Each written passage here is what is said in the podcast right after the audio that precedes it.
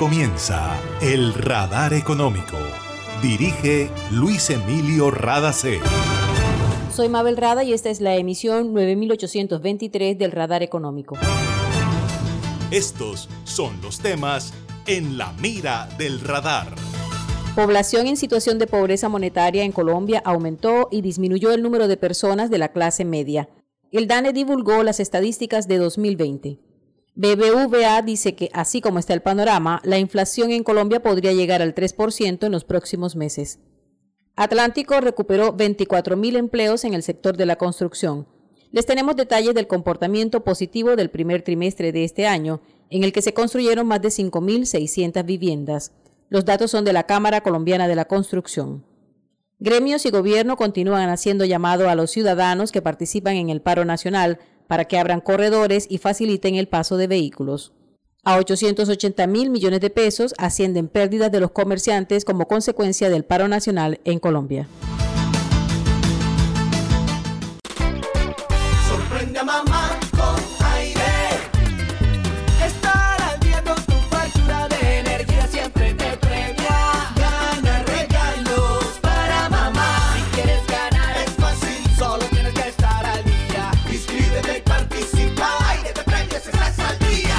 A www.air-e.com y gana premios hasta de 500 mil pesos. mamá con Aplica condiciones y restricciones. Autoriza con juegos. Vigilado Superservicios. El 2020 fue un año que nos retó y nos puso a prueba. Pero fuimos fuertes y como ciudad nos convertimos en ejemplo de superación. Por ti, la ciudad no se detuvo y hoy no se detiene gracias a ti. Aprovecha y paga tus impuestos con un 5% de descuento hasta el 31 de mayo de 2021. Alcaldía de Barranquilla.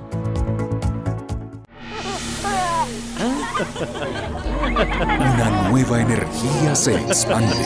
Una energía que genera progreso y comodidad para la costa atlántica y el país. Somos la generadora y comercializadora de energía del Caribe, GESELCA y estamos aquí para entregar con firmeza la confiabilidad que la población y la industria colombiana necesitan. GESELCA, energía que construye futuro. En Gases del Caribe seguimos trabajando para ti. Sin moverte de casa, realiza el pago de tu factura, consultas, duplicados y trámites en línea a través de nuestro portal web www.gascaribe.com y sigue disfrutando en familia de los beneficios del gas natural. También puedes pagar en los puntos de recaudo Efecti, Supergiros, Baloto, RappiPay y corresponsales bancarios. Nuestro compromiso es estar contigo. Pagar la factura es tu responsabilidad. Gases del Caribe. Estamos contigo. Vigilado Superservicios. En el radar le contamos lo que está pasando en la economía. El número de personas que tenía Colombia en la clase media disminuyó en 2020 como consecuencia del impacto de la pandemia por el coronavirus.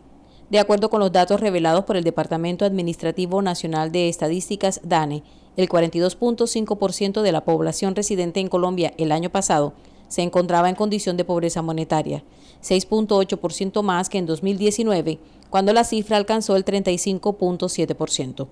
El director del DAN explicó que la pandemia golpeó más fuerte a la zona urbana, mientras que en los centros rurales la pobreza monetaria se redujo en 4.6 puntos porcentuales. En 2019 la pobreza en la zona rural era de 47.5% y en 2020 llegó a 42.9%.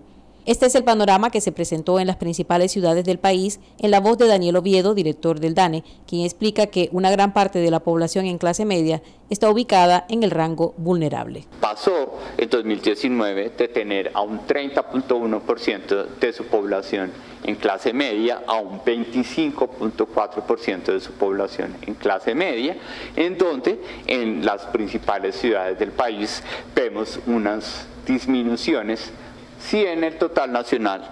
Estamos viendo una reducción de 4.7 puntos porcentuales de incidencia de población en clase media. En Bucaramanga, Villavicencio, Cali, Ibagué y Bogotá, reducciones en puntos porcentuales de eh, cerca un poco más del doble del total nacional.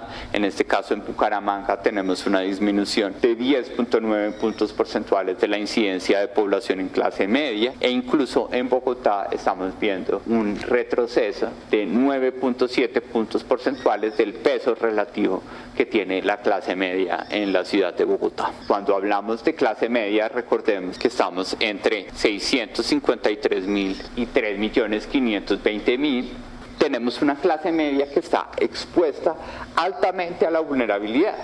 Porque ¿qué sucedió en el choque de la pandemia? En el choque de la pandemia nos movimos hacia la izquierda.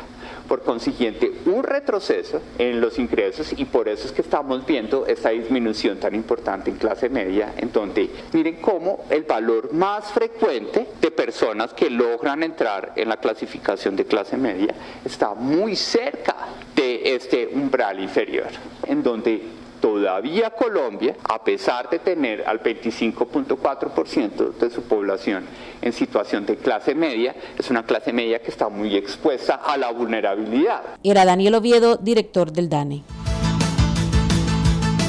Luego de conocerse la inflación del mes de abril en Colombia, que fue de 0.59%, el BBVA dijo que así como va el aumento de precios de alimentos, la devaluación y ahora las protestas, el índice de precios al consumidor podría llegar a 3% en los próximos meses.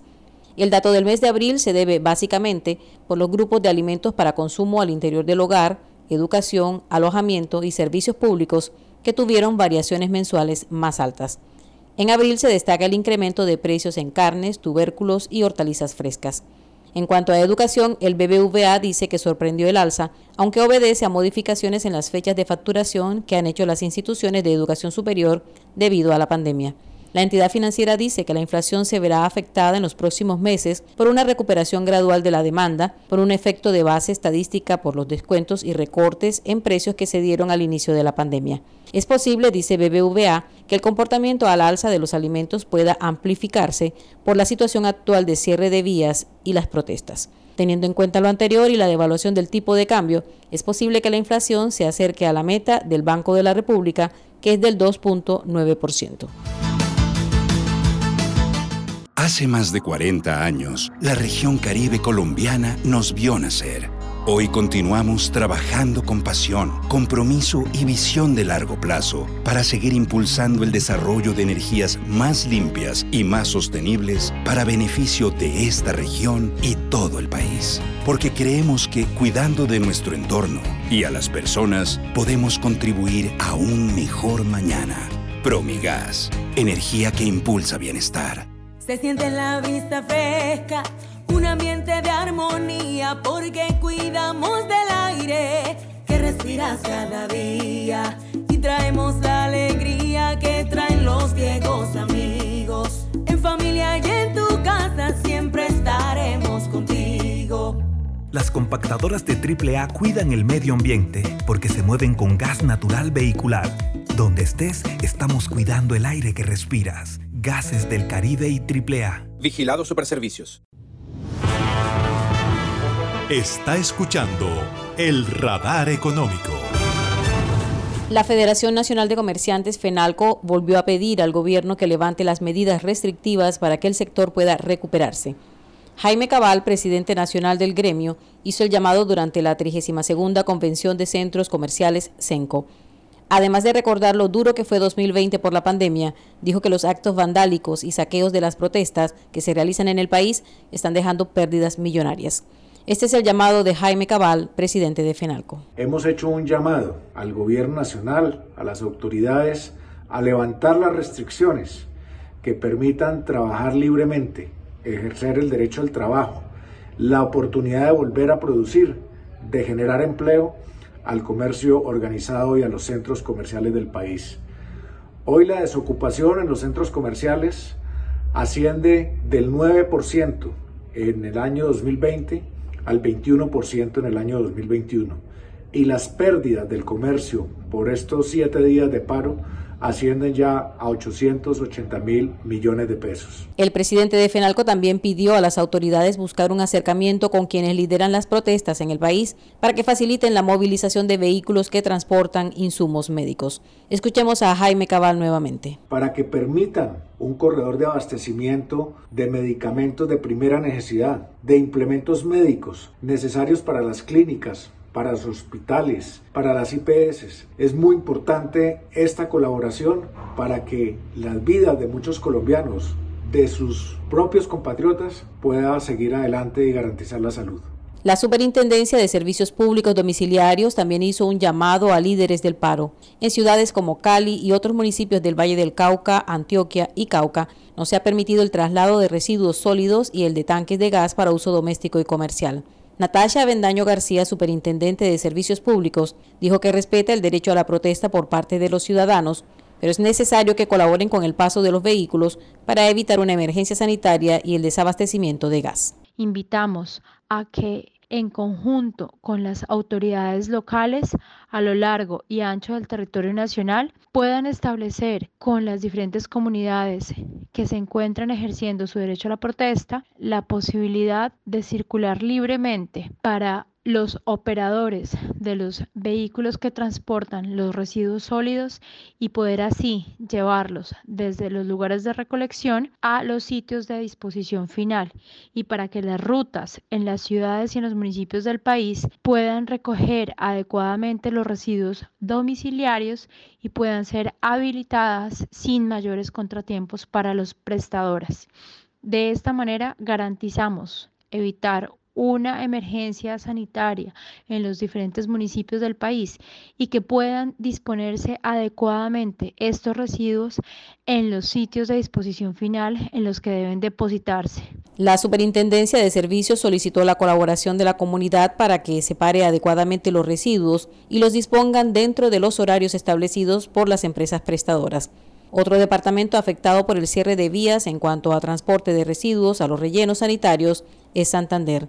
Superservicio solicitó a alcaldes y gobernadores velar por la prestación de los servicios teniendo en cuenta las medidas de emergencia sanitaria por el COVID-19.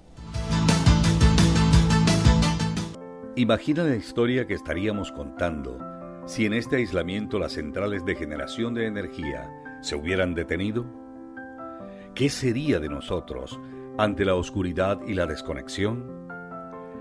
¿Has agradecido tener funcionando todo lo que necesitas para estar cómodo en tu casa? En GESELCA trabajamos sin parar para que Colombia no se apague y la energía que hace bien siga iluminando la esperanza de todo un país. Estamos contigo. GESELCA, energía que hace bien. Mamá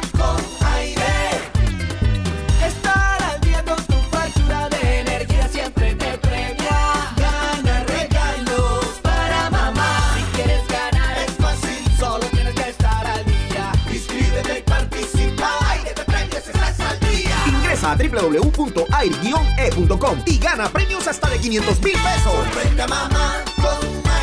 Aplica condiciones y restricciones. Autoriza con juegos. Vigilado Superservicios.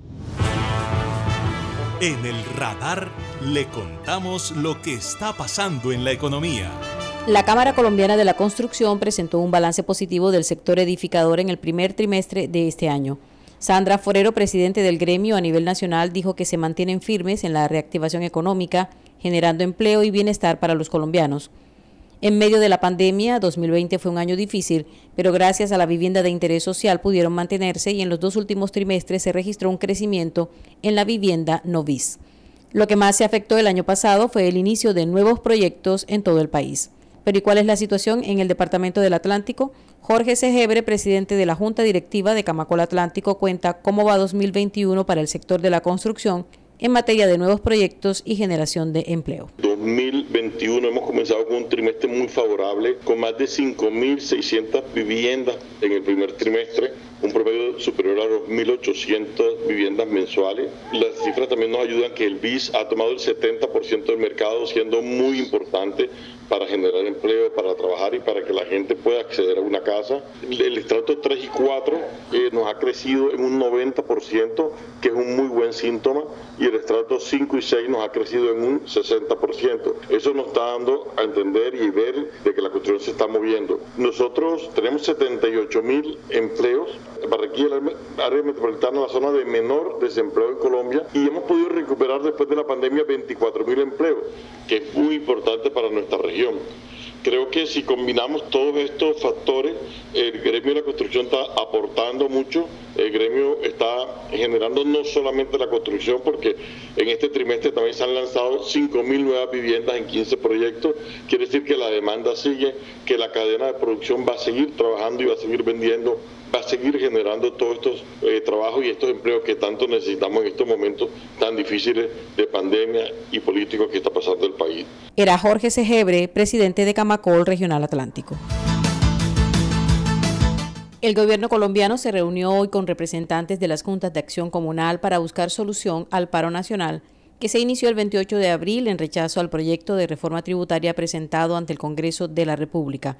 Al final de la reunión, estas fueron las declaraciones de la vicepresidenta Marta Lucía Ramírez. Un llamado a todos los colombianos a que aquí no se resuelvan las diferencias a través de la violencia, sino que se resuelvan siempre por un canal de diálogo, que se resuelvan siempre tratando de construir un mejor país. La importancia que la acción comunal ayude en este momento en el levantamiento de esos 126 lugares donde los bloqueos están afectando la producción de los campesinos, la circulación de alimentos, porque eso obviamente afecta al pueblo colombiano principalmente. El alto comisionado para la paz, Miguel Ceballos, quien también participó en la reunión, dijo que a la Central Unitaria de Trabajadores, CUT, se le envió una invitación formal para iniciar el diálogo con el gobierno.